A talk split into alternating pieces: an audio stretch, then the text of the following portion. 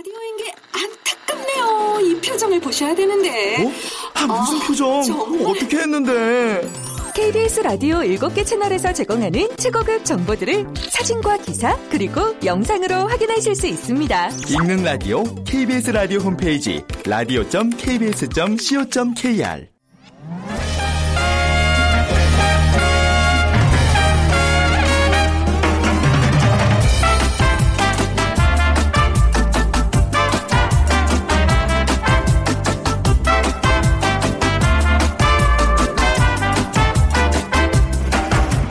안녕하세요. 오늘은 일이 사이좋게 두 개가 모인 날 11일입니다.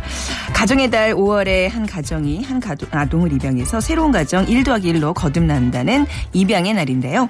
자, 한국전쟁 이후 외국으로 입양된 아기는 무려 20만 명으로 한때 아동 수출국이라는 오명이 따라다니기도 했습니다. 하지만 2007년부터는 국내 입양이 해외 입양보다 많아졌고요.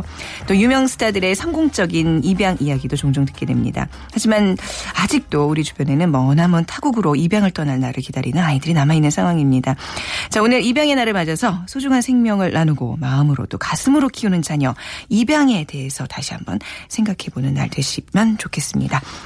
자, 빅데이터로 보는 세상 함께 하겠습니다. 세상의 모든 빅데이터에서는요, 김영란법이라는 키워드로 자세히 분석해 보고요. 이어지는 돈이 보이는 빅데이터 시간에는요, 배달 전문점 창업의 성공 비법 살펴드리겠습니다.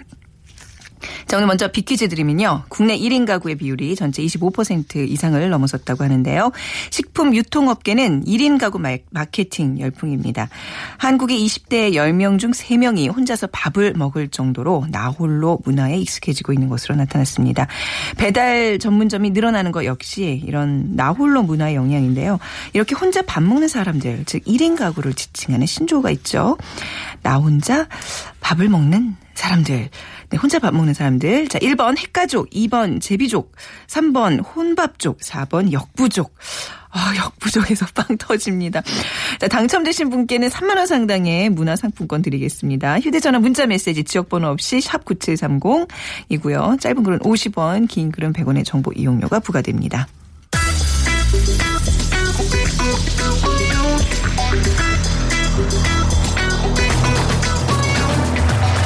오늘 여러분이 궁금한 모든 이슈를 알아보는 세상의 모든 빅데이터.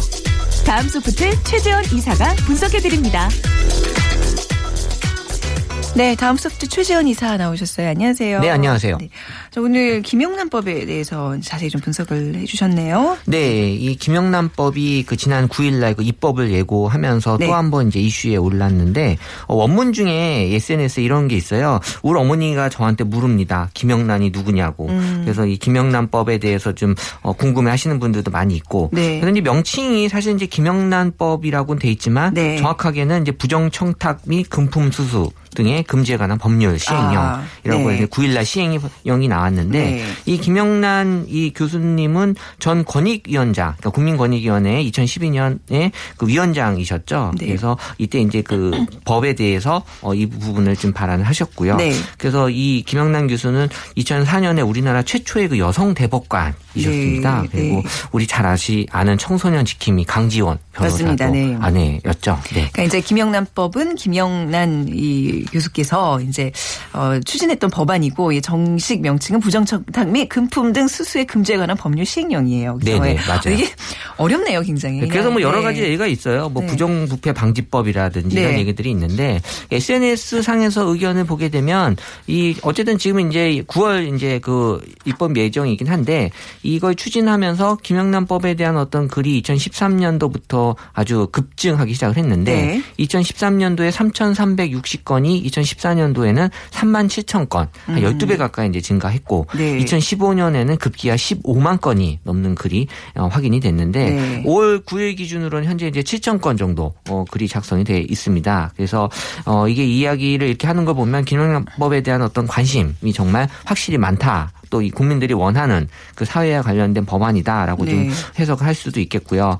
근데 이제 비율로 놓게 보면 사실 뭐 긍정 비율, 부정 비율이 우선 큰 의미는 없어요. 왜냐하면 김영란법 자체가 부정에 대한 얘기들이 많이 있는 거기 때문에 부정 의견이 높게 나올 수밖에 없거든요. 아, 그렇겠네요. 네, 그래서 이 SNS에서의 부정은 큰 의미가 없는 걸로 제가 어, 해석이 되고요. 네. 그래서 다만 이제 이게 글을 올렸을 때 사람들이 얼마나 공감을 하느냐라는 걸 갖고 이제 분석을 하는데 상당히 공감을 많이 합니다. 네. 그래서 이 그 김영란법에 대해서 사람들이 글을 올리면 2013년도에는 한 57% 가까이를 어, 공감을 했고 2014년도에는 75% 네. 작년부터는 이제 70%를 어, 글을 올리면 사람들이 공감을 표시해 주는 그것만큼 이제 사람들에게 어, 좀 많은 좀 공유가 되고 있다라는 거고요. 그래서 이제 김영란법에 대해서 사람들이 이제 원하는 방향 이런 것 들이 좀 어, 많이 좀 이제 반영이 됐으면 좋겠다라는 글들도 많이 있었습니다. 그 19대 국회에서 가장 그 잘한 법중. 제정한 네. 법 중에 하나가 김영란법인 것 같아요. 네. 근데 이 김영란법 얘기가 참 오래 전부터 계속 나왔어요. 이제 네. 이제 올해 이제 시행되고 그렇죠. 되는 건데 정작 그 19대 국회에선 적용을 안 받는다 뭐 이런 얘기들 했었는데 진짜 시기가 보니까 딱 그렇네요. 맞아요. 네. 2012년도 이제 국회에서 이제 발의되어 통과가 되기까지 지금 이제 한 2년 7개월 정도 네. 걸렸는데 지난해 그 3월에 이제 국회에서 통과되고 1년 6개월의 그 유예 기간을 이제 거쳐서 올해 9월에 9월 말이죠 시행 네. 예정이긴 한데 지금 이제 불과 4개월을 앞둔 시점에서 이제 시행령이 나온 겁니다. 네. 그래서 시행령 내용을 보게 되면 이 현실 물가나 약간 그 정서를 어느 정도 또 반영을 하지 못했다라는 이제 글들도 있긴 한데 어 뭐 이제 상한선 인상에 대한 이제 요구했던 부분들을 좀 완화시켜 놓은 건 맞아요. 그래서 네. 이제 식사는 3만 원 그대로 유지가 됐고요. 그리고 선물은 5만 원, 경조사비는 10만 원으로 이제 좀 올렸고요. 네. 그런데 대통령이 이제 언론사 편집 보도국장 간담회에서도 이 김영란법이 경제 위축의 요인이 될 수 있겠 지 않겠냐라고 우려했던 부분들이 좀 있었고요. 네. 반영이 좀 된 것 같고, 어 근데 중요한 건 이 법 시행으로 해서 이제 타격을 받는 게 있지 않겠냐. 그래서 그러니까 이제 뭐 외식업계나 맞아요. 그렇죠. 뭐 예. 이런 데서 조금. 뭐 근데 예. 이제 반대로 이런 얘기가 있어요. 아니 네. 이게 타격을 받는다면 그만큼 우리가 좀 부정부패가 심했다는 아, 거 아니냐라는 그렇죠. 네. 또 얘기도 있거든요. 음. 그래서 이렇게 이제 시행령이 나왔음에도 불구하고 어 이게 지금 잘 시행이 될지는 여전히 이제 안개 속이다라고 이제 좀 볼 수도 있겠고요. 네. 근데 이 법- 어쨌든 이게 그 범위에 들어가는 그 대상이 되는 분들이 300만 명에 육박을 해요. 네. 왜냐하면 워낙 이게 지금 대상자가 이제 정부, 공공기관 및 산하단체, 지방자치단체 및 거기에 대한 어떤 기업의 국공립, 사립교육기관, 모든 언론기관 종사자. 어, 저희 원종 아나운서 제가 밥을 못 사는 이유도 사실 이런 이유가 좀 있는 거예요. 아, 그렇죠. 3만 원 미만으로 먹겠습니다. 아, 우리가 먹다 보면 또 많이 먹잖아요. 아니요, 그렇지 알잖아요. 않을게요. 제가 딱 29,900원에 아, 그래요? 떨어지도록 네, 먹겠습니다. 한번 확인해 볼게요. 네. 네. 네. 아니, SNS상에서 굉장히 뭐 이슈들이 많이 되고 있어요. 맞아요. 어떤 내용이 또 네. 있- 있을까요? 그래서 이제 지금 이, 이 금액이면 이제 식사비 3만 원이면 이 삼겹살 1인분이 지금 뭐 11,000원, 12,000원 정도 하고요. 네. 소주도 한 병이 지금 뭐 올라서 한 5,000원, 네. 뭐 4,000원 곳도 있긴 한데 이렇게 되면 이제 두 사람이 삼겹살을 먹는다고 했을 때 2인분에 소주 한 병 이상은 먹기 힘들어요. 음. 그리고 뭐 이 정도 먹을 수 있으면 뭐 다행이고요. 그리고 선물을 산다면 백화점에서 살 수 있는 게 이제 양말 세트 정도? 네. 어, 그 이상은 정말 좀 기대하기 힘든 선물이 나올 것 같고. 그래서 이제 이 작년에 이제 법안이 통 과된 이후에 여론조사를 좀 많이 실시했는데 네. 여론조사의 공식적인 여론조사에서는 이제 공감하는 사람들 70% 이상, 70% 이상 차지했다고 나왔고요. 네. 그래서 이제 그 공직자에 대한 어떤 그 직원만을 대상으로 지금 하자고 했는데 이 음. 적용 대상 범위가 이제 너무 좀 넓어진 거 아니냐. 네. 그리고 이제 늦어진 이유 중에 하나는 이제 상한선이나 이런 것들에 대한 부분들이 있었고. 근데 이제 중요했던 건 이제 농축산물도 금품 수수로 고려할 것이냐 말 것이냐에 대한 이슈가 계속 있었거든요. 어떻게 해결됐어요? 어떻게? 어쨌든 예. 지금은 이제 포함시키는 포함 걸로. 당연히요. 네.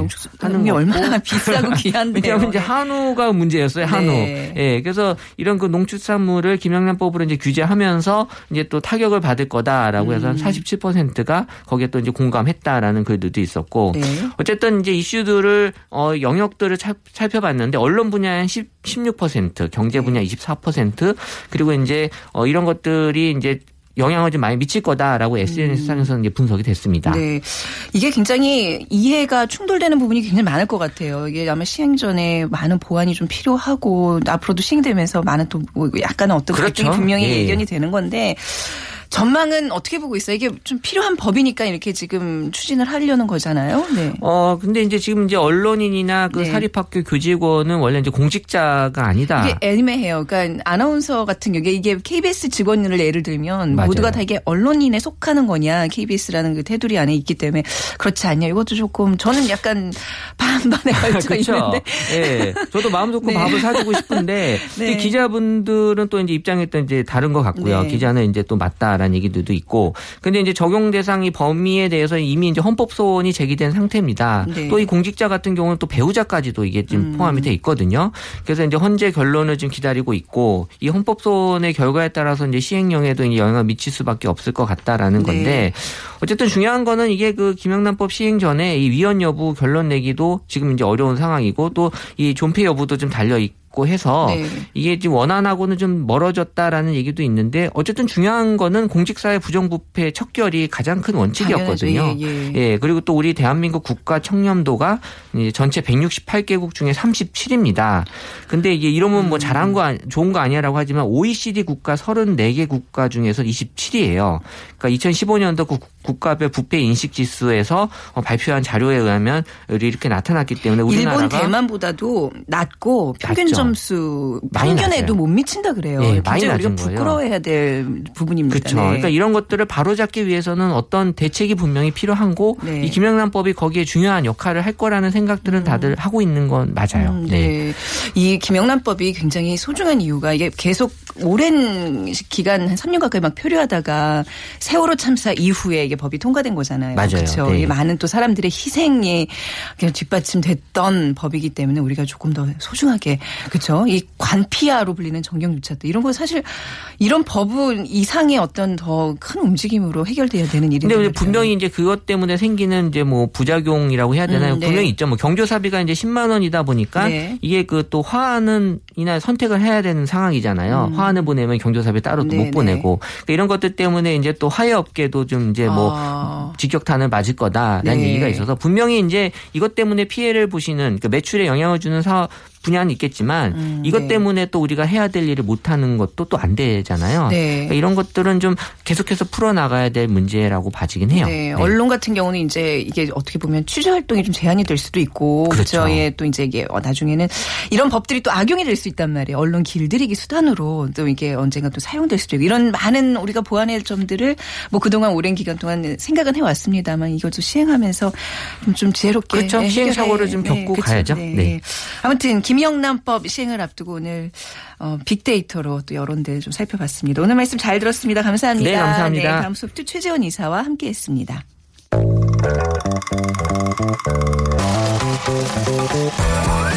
돈이 보이는 빅데이터 창업피아 이홍구 대표와 함께합니다.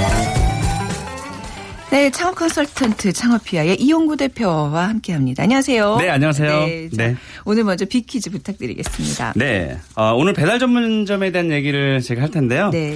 어, 배달 전문점이 늘어나는 것 역시 예, 나홀로 문화의 영향을 받고 있습니다. 음. 아, 국내 1인 가구의 비율이 전체 25% 이상을 넘어서고 있고요.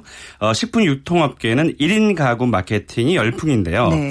한국의 20대 10명 중 3명이 혼자서 밥을 먹을 정도로 나홀로 문화에 익숙, 익숙해 지고 있는 것으로 나타났습니다.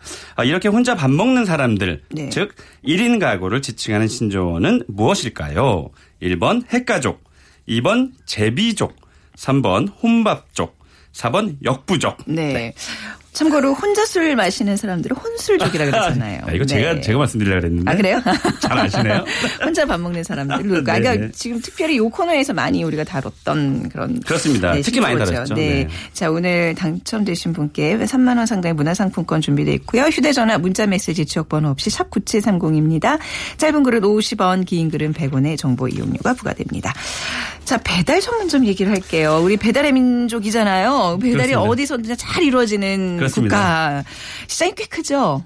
어, 어, 일례로 네. 그왜 얼마 전에 왜 치킨 전문점이 굉장히 많다 그래서 네. 미국의 모 프랜차이즈 전문점이 어, 전 세계 3만 4천 개다라고 한번 말씀을 드린 적이 있었을 거예요. 음. 네. 어 유일하게 그 그런 패스트푸드점에 에, 우리나라에 이제 진출도 했는데 유일하게 전 세계에서 햄버거를 배달하는 네 그런 어, 나라는 한국밖에 없다. 아, 진짜 그래요? 진짜로 그래요. 그러니까 그러니까 사실 저기 그 브랜드 말씀드릴 수 없지만 다국적 기업이잖아요. 다국적. 근데 네. 그런 그 기업에서 한국 외에는 아무 유일하게. 어 진짜 유일해요? 그렇습니다. 그래서 외국 사람들이 우리나라에 오면 야 햄버거를 배달시켜 먹니? 그것도 뭐 새벽 2시 3시에 어, 어, 자다 일어나서 햄버거가 먹고 예, 싶- 먹고 싶으면 그냥 전화. 돌리면 그냥 오니까. 와. 그러니까 외국 사람들은 이런 배달 문화에 지금 말씀하셨지만 네. 이 배달 문화에 아주 그냥 깊숙이 젖어 있기 때문에 이 배달을 빼놓고서는 음식을 얘기할 수 없다고 네. 할 정도로 어, 그 시장이 굉장히 커지고 있고요. 네. 실제로 작년 기준으로 봤을 때는 어, 추산했을 때는 약 12조 정도가 음. 배달에 관련된 매출이라고 보고요. 거기에서 최근 이제 배달 앱이 많이 발전이 되고 있잖아요. 네. 몇 가지가 있는데 그 배달앱에 관련된 매출 규모만 한 2조 정도로 추산하고 있는데 이 속도가 굉장히 빨라지고 있어요. 음. 네네. 그래서 왜 그 기억나시는지 모르겠지만 제가 작년 말에 올해 그 창업시장 전망을 하면서 10가지 키워드 중에 하나를 food tech라고 제가 말씀드렸을 거예요. food tech요. 네. 네. 그러니까는 음식과 이 테크닉이 결합된 네. 기술이 결합 된 어, 이 어플리케이션과 관련된 산업이 비약적으로 발전이 되면서 네. 실제로 거기에 대한 혜택을 누가 받냐면 소비자가 받는다는 거죠. 음. 그러니까 소비자가 쉽게 편하게 어, 휴대폰으로 이미지만 보면서 이제 네, 선택할 네. 수 있으니까 저절로 이 시장은 커질 수밖에 없다 이렇게 보여지고 있는 거죠. 네, 그 오늘 배달 전문점에 대해서 이제 자세하게 분석을 해드리는데 최근에 들어서 유독 또 이렇게 이 배달 음식 이 주목받는 이유는 뭐죠? 결국은 지금 오늘 퀴즈에서도 말씀드렸지만 네. 혼자 살고 혼자 결정하는 가구가 늘어나고 있다. 네, 그러니까는 일인 가구의 누- 증가. 네, 음. 누차 뭐 방송에서 말씀드렸지만 어, 2035년 정도 지금으로부터 이제 18년 정도가 네. 되면 뒤면 이제 1인 가구와 2인 가구 합산해서 약 70%가 한 가정을 꾸리고 있으니까 네. 이그 배달 시장은 폭발적으로 늘어날 수밖에 없다라고 보여지는 거고요. 그리고 또 한 가지는 어 방금 전에 말씀드렸지만 배달 앱이 되게 세련되게 발전이 되면서 네. 거기 보시면 혹시 그 배달 앱을 활용하시는지 모르겠지만 네. 사진도 증, 정말로 먹음직스럽게 잘 아, 올려놨잖아요. 네. 근데 기존의 이제 배달 전문점들은 우리가 아파트 외 그 현관에 막 붙여 있는 것들인데 네, 아직도 저는 그 시스템을 이용하지 앱을 이용해서 한 적은 없어요. 네. 오래되신 분들은 이제 오래되신 네, 분들 네. 감사합니다. 표현이 좀 그렇네요. 아, 죄송합니다. 어, 기분 네. 농담이고요. 네. 왜냐면 저 이따가 이- 네. 이 배달 전문점을 어 어느 연령대에서 가장 많이 시키느냐도 제가 이- 이따가 말씀드릴 어, 거거든요. 그래요? 그렇기 때문에 어, 네네. 음, 뭐 오래됐다는 건좀 너무 과도한 네. 예, 장난기 우스갯소리지만 아이, 네. 어쨌든 그래서 이 배달 앱이 발전이 되면서 음. 너무 맛있 게 보여지는 그런 그림들 있잖아요. 네. 그런 것 때문에 더 끌리는 거죠. 어. 그래서 저절로 1인 가구 증가되고 또 배달이 발전이 되면서 네. 이 배달 그 문화는 더욱더 확산이 될 것이다. 저는 거의 확신하고 아. 그래요? 네. 당장 요 끝나면 배달 앱부터 하나 깔아야지. 어, 무시당한 느낌. 배달 전문점의 역사 언제부터예요? 뭐 굉장히 길지 않습니다. 네. 왜 우리가 그 예전에 초등학교 전에 국민학교 시절이 있었잖아요. 네. 그때 어 아마 잘 아시겠지만 배달은 어 저도 사실은 고백하건데 그 우유를 한번 슬쩍 해 먹은 적도 있거든요. 남의 집 문 앞에 걸려져 있는 우유를. 아, 네, 그렇죠. 너무, 네. 아, 예, 예. 솔직한 아, 고백인가요? 네, 네. 아니에요. 다 그런 경험들 솔직히 다 있어요. 예. 아, 얼굴이 뜨거워집니다. 아, 그러게요. 네, 이거 네. 그런데 장난은 네. 한 번씩 해봤잖아요. 막 초인종 누르고 막 그런 네. 것처럼. 그래서 아마 그 예전에 우리 그 배달의 원조는 아마 그 우유였을 것이다. 그 이후에 이제 뭐 그 짜장면 배달, 짬뽕 네. 배달. 그게 아마 1980년도에 이제 그때부터. 어, 도입부였다고 보면요. 네. 1990년도에 들어와서 이제 피자, 음. 치킨 뭐 이런 것도 이제 활성화되면서 이제 배달 시장에 좀 불을 좀 지폈고요. 네. 어 이제 2000년대가 되면서 아까 말씀드린 패스트푸드, 햄버거, 심지어 햄버거를 24시간 배달하는 네. 네. 그런 시장이 일어났으니까 그렇게 역사를 짧게 예, 훑어봤습니다. 네. 근데 요즘에 배달 역사가 이제 쭉 진화하면서 요- 제일 그 외국인들이 신기해하는 게 그거래요. 네. 한강시민공원에서 치킨을 시켜 먹는데 진짜 그 점점 점점 앉아 있는 그 수많은 사람들 중에 어떻게 그 시킨 사람을 알고 찾아오는지. 그러니까 중요한 거는요. 저도- 내가 어딘지도 모르고 시키고 있는데 네. 어딘지도 모르는데 어른데 내 코앞에 치킨이 네. 배달이 되어 있다는 거죠. 그 예전에 광고에 나왔던 짜장면 시키신 분 하면서 네. 그 쭉 찾아왔던 그 현실로 지금 돼가고 있어요. 나타나고 있는 거죠. 이것도 어떤 기술의 발달인? 근데 제가 감각의. 발달인 거야? 어, 물론 아직까지는 감각의 발전인데 어, 이제 내 그 모바일로 내 위치가 파악이 돼서 그쵸, 언제 네. 제가 봤을 때 그렇게 발전될 거라고 보거든요. 어. 그러니까 짜장면 배달하시는 분이 어 아, 말씀 안 해주셔도 알아요. 어, 갑니다. 와. 그러면 이 모바일로 전송이 돼서 네. 음. 언젠가는 내 앞에 금방 예, 올그 시기가 곧 도래한다라고 저는 그렇게 보여져요. 네. 그래서 어, 예. 어. 그래서 지금 그뭐이 배달 앱이 그 발전이 되니까 네. 어 그쪽으로 투자하시겠다는 분들도 굉장히 많이 생기듯이 물론 네. 어 어, 좋은 그 요소도 있지만 물론 이제 잘 보고 이제 투자도 하셔야 되겠지만 어쨌든 배달 앱의 발전이 그렇게 어, 내 앞에 코앞에 한강에서 주문해도 네. 바로 코앞에 떨어지는 그런 시대가 아, 계속 올 것이다 이렇게 봅니다. 요즘에는 그 배달 이 품목 종류도 굉장히 증가해서 저는 어떤 외국인이 그런 거 창업한 거 봤어요. 그러니까 우리가 좀 시켜먹기 외국 사람들이 음, 네. 이렇게 전화해서 이렇게 주문하기가 어렵잖아요. 그래서 그거를 이제 대행해 주는 건데, 음. 그러니까 뭐 고향 음식들, 뭐 우즈베키스탄 음식이 갑자기 먹고 싶다. 근데 그거를 이렇게 찾아서 이렇게 배달해주고 뭐 이런 것도 있고 그러더라고요. 어, 그런 것도 되게 좋은 것 같아요. 예, 그러니까 외국 세계 음식 외- 예, 세계 음식들 예, 좀 구하기 힘든. 그 최근에는 그 배드 그 어플도 있는데 뭐냐면 우리가 강원도에 가면 꼭 먹는 물회라든가 뭐 네. 닭강정이라든가 어. 꼭 속초 가면 먹는 그 유명한 음식들 있잖아요. 네, 네. 이제 그것도 서울까지 공수가 되잖아요. 그날 아침에 시키면 오후에 오고 뭐 이러더라고요. 네, 물론 이제 어. 4천 5천 원 정도 이렇게 뭐 수수료가 붙기도 하지만 네. 직접 가서 가지고 오기에 굉장히 돈이 드니까 네 그런 것도 요즘 조금 뜨고 있는 어플 중에 하나거든요. 음. 네, 그러니까 좀, 그러니까 뭐 얘기하면 저 배달이 안 되는 음식이 없다 이렇게도 봐야 될까요? 그러니까 어쩌면 저희 이제 그 네. 창업에 대한 전문가들이 봤을 때는 이제 네. 상권이 네. 어 불과 이제 그 내 주변에 500m 1km가 아니라 이제 전국의 상권이 들어와 있다 이렇게 와. 해도 과언이 아닌 거죠. 아 그렇군요. 제주도 자연산 회를 먹고 싶다. 그러면 비행기로 후. 제가 봤을 때는 뭐 1박 2일 정도면 오지 않을까. 1박 2일 정도. 네. 네. 그래도 이제 배달 전문점의 어떤 그 종류 아주 우리가 정통 전통적으로 먹던 그 네. 메뉴들이 있을 거 아니에요. 어, 물론 이제 아시다시피 치킨. 뭐 네. 네. 치킨, 네. 족발 또 어. 뭐가 있을까요?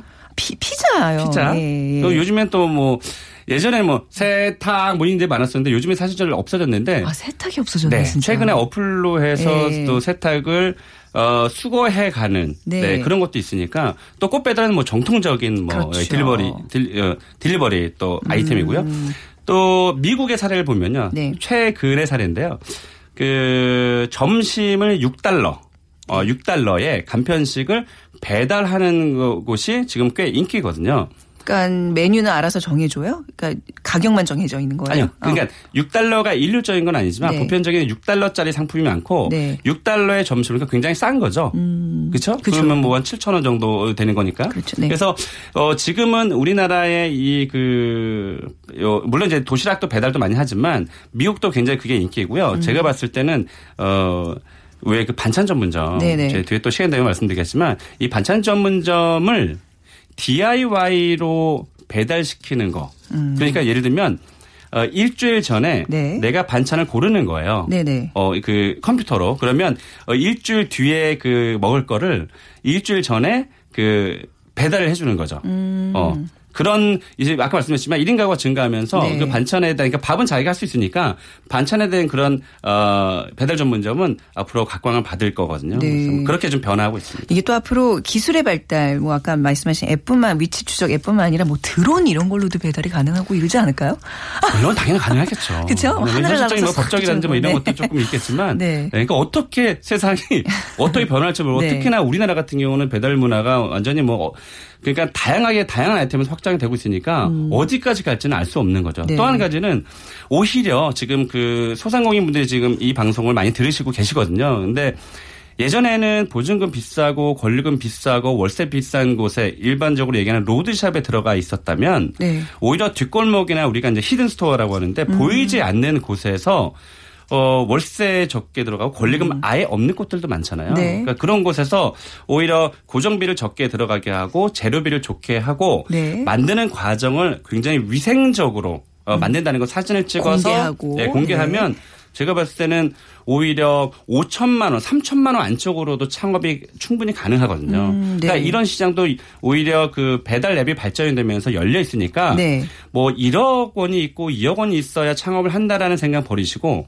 3천만 원이나 5천만 원 가지고 충분히 이 배달 전문점을 할 수 있다라는 점에서는 네. 어, 우리나라 소상공인에게는 좋은 희소식이라고 볼수 있는 거죠. 그 배달도 이제 내가 직접 뭐 오토바이를 타고 배달한다 그 부담도 없잖아요. 요즘은 그걸 대신해 주는 업체가 있잖아요. 그죠? 굉장히 잘하시네요. 다, 다 아는 거 아니에요? 공부하고 오시는 거 아니에요? 방송 전에? 다 아는 거 아니에요? 아, 아니, 그쵸, 맞죠? 그러니까 예, 제가 예. 이런 생각을 하는 거예요. 네. 우리가 왜 그 이제 시간이 별로 없으니까 네. 우리가 음식점의 수익 분석을 할때 네. 인건비가 몇 퍼센트 정도 돼야 된다고 했어요? 아, 이렇게 제가? 복습이 잘안 됐어요. 20% 정도 20%요. 네. 안쪽에 와야 된다 그랬잖아요. 네, 음. 근데 제가 생각을 해봤어요. 네. 지금 배달 저 배달을 대행해 주는 업체가 그 한 번 배달하는데 약 한 3천 원 정도 내외를 받거든요. 네. 어 그러면 어 이렇게 생각해 보는 거예요. 예를 들면 3천만 원의 매출을 올리는 매장이 있다고 보시자고요. 네. 그럼 20%면 600만 원이에요. 네. 그러니까 예를 들면 내가 혼자 음식을 만들어서 배달하는 그 인력을 쓰지 않고 그러니까 월급을 뭐 200만 원, 300만 원 주는 인력을 쓰지 음. 아. 않고 활용하지 않고 이 배달하는 업체에 어 그러니까 3천 원씩 이 주는 그런 배달 업체를 쓰면 600만 원 안쪽으로 들어올 수도 있거든요. 그렇네요. 그러니까 제가 이걸 계산을 해봤더니 네. 치킨 전문점을 제가 계산을 해봤어요. 그랬더니 이게 60마리 정도를 팔면 하루에. 하루에 네. 음. 그러면 한 100만 원 정도의 매출이 올라갈 수 있거든요. 한 15,000원 정도 가정했을 때 네. 그때 그 60, 60번을 왔다 갔다 하고 가정했을 때 3,000원이면 네. 어, 6, 3, 18. 18만 원? 네. 네. 그 정도 되잖아요. 네. 이거를 한 달을 따지면 540만 원이거든요. 네. 그러니까 내가 혼자 직접 그 치킨을 튀겨서 배달 업체만 쓰면 네. 내가 왜냐면 이건 그 고유 그 고정적으로 인원 인력을 채용을 하면 고정비가 나가야 되는데 음. 그냥 배달 업체를 쓰면 쓸 때마다 건바이 건으로 흔히 네. 얘기하는 건바이 건으로 나가니까 어, 업, 그러니까 그 장사심을 입장에서도 뭐 부담이 없고 네. 또 그렇게 삼 때로는 이런 분이 계세요. 야, 3천 원씩 주고 뭐가 남니? 라고 하죠. 이런 계산 방법을 에, 에, 하시면 그게 그거일 수 있거든요. 그렇네요. 그러니까 네. 10분 배달 업체를 활용하셔도 괜찮다. 그리고 네. 지하라든지 2층 올라가서 원래 음식점은 지하나 2층이 좀 단점이거든요. 네. 그러나 그런 곳에 들어가서 네. 월세 고정적으로 좀 싸게 주시고 권리가 없는 게 들어가면 그래서 3천만에서 5천만 원 음. 수익률을 정도의 높이는 예, 거예요. 네. 예, 소상공인들이 창업할 수 있다 이렇게 어, 보여지는 거죠. 그리고 또 배달 앱 같은 걸 잘 활용하게 되면 이게 사실 홍보 차원에서도 괜찮잖아요. 아까 말씀하신. 대로 그 사진으로만 굉장히 맛이 있어 보이는 효과가 있고 이러니까. 이게 좀 그죠? 팁이 있는데요. 네. 이 공개하면은 뭐 다 그러실 수 있을 것 같아서 어, 네. 또 해야 되는 겁니다. 그러니까 이미지를 어, 요즘에는 휴대폰도 잘 나오지만 조금 돈 들여서 예쁘게 찍는 사진 업체에게 좀 의뢰를 하고요. 또한 아. 네. 가지는 리뷰예요. 리뷰요. 어, 근데 그거 이제 어떻게 활용 잘? 못하신 분 계시거든요. 그러니까 사실 리뷰를 돈 주고 부탁을 해요? 아니죠. 음, 예를 들면 뭐, 어, 우리 배달한 손님 업체 중에서 맛있게 드신 분을 골라내서 그건 뭐 네. 거짓말로 하면 안 되니까 글쎄. 탁 티가 나거든요. 그래서 아, 네. 음. 그런 분들한테 좋은 글을 올려주시면 뭐 콜라나 아니면 뭐 이런 거 서비스 주시게 드린다 그러면 그 충성 고객 중에서는 네. 또 올려주신 분들이 있거든요. 음. 그렇게 해서 어, 아시다시피 그 쇼핑몰에서 구매하는 가장 결정적인 기준이 네. 리뷰거든요. 후기를 많이. 후기거든요. 네. 그래서 그 리뷰를 좀 잘 활용하시면 처음 배달을 시키는 주문하는 소비자 입장에서는 리뷰를 보고 판단할 수밖에 없거든요. 네. 그러니까 그런 팁을 좀 드리고 싶습니다. 아까 그 말씀하셨던 이제 배달의 어떤 연령별 특징이 있다 그러셨잖아요. 네. 그것 좀 알려주세요. 제일 그럴까요? 궁금해요. 전 어디에 속하는지 아까부터 이렇게 계속. 어, 네. 제가 그 연령별 네. 그러니까는 그 성, 그러니까 15세부터 59세 사이에 1000명에게 네. 그 질문을 던진 그 조사 결과예요. 배달 음식을 가장 많이 시켜 먹는 연령대는 과연 몇 살일까요? 했는데 네. 네. 20대가 25%, 네. 30대가 45%. 그러니까 소비자의 70%가 20, 30대라는 그렇네요. 거죠. 그래서 네. 여기서는 저희가 어떻게 이또 어, 힌트를 얻냐면 20, 30대가 좋아할 만한 비주얼과 아이템을 음. 만들어야 한다라는 게 어, 이런 조사에서 그렇게 판단을 좀 할 수가 있는 네. 거죠. 2030 세대를 공략해야 된다. 오, 그거 굉장히 중요한 팁이네요, 진짜. 결국 이게 이제 뭐 그 배달 앱에서 그럴 수 있죠. 그러니까 네. 배달 전문점에서 그럴 수 있지만 실제로 로- 로드샵에서도 네. 물론 지금 이제 30대 여성과 40대 경계가 무너지긴 했지만 네. 어찌 됐든 20, 30대가 트렌드를 이끌어가기 때문에 그렇네요. 그들이 좋아할 만한 것들을 가지고 나와야 성공할 수 그쵸. 있다 이렇게 보여지는 거죠. 자, 배달 전문점에 좀 관심이 있으신 분들 좀 마지막으로 주의 사항도 좀 알려주시기 바랍니다. 네. 아, 네. 역시나 그 어쨌든 배달 전문점들은 사람들이 많이 다니는 유동 인구가 많은 곳에 자리 잡고 있지 않기 때문에 네. 음. 어, 아까 hidden store라고 얘기했잖아요. 좀 뒷골목이라든지 안, 그, 유동이 없는 곳에 앉아 있기 때문에 결국은 재료의 싸움인 거죠. 음. 그리고 아까 말씀드렸다시피 사진의 싸움, 또 리뷰의 싸움. 그래서 어, 지금 보시면서 사실은 이, 이 방송을 듣고 어, 소자본 창업자분들이 배달 전문점 뛰어들 수도 있지만 네. 역시 음식점은 맛이 기준인 거고 그렇죠. 그게 기본이죠. 네, 음. 그만큼 마케팅을 어떻게 활용하느냐 이게 바로 그 성패의 기준이 될 것 같습니다. 네. 자, 오늘 배달 전문점에 관한 자세한 이야기와 팁들 이렇게 전해드렸습니다. 창업피아 이용구 대표였습니다. 감사합니다. 네, 고맙습니다. 자, 결국 뭐 배달 업체 이게 혼자 밥 먹는 사람들이 많아진다는 어떤 또 증거일 텐데요. 오늘 정답 혼밥 쪽입니다. 6592님, 네. 혼자 밥 먹는 사람들이 모여서 밥을 같이 먹는 모임이 있다고 하더라고요. 재밌을 것 같아요 하셨는데 문화상품권 드릴게요. 밥은 여럿이 나눠서 같이 먹어야 더 맛있고 의미가 있는 법이죠. 자, 빅데이터로 보는 세상 오늘 방송 마무리하고요. 내일 오전 11시 10분에 다시 찾아뵙겠습니다. 지금까지 아나운서 최현정이었습니다. 고맙습니다.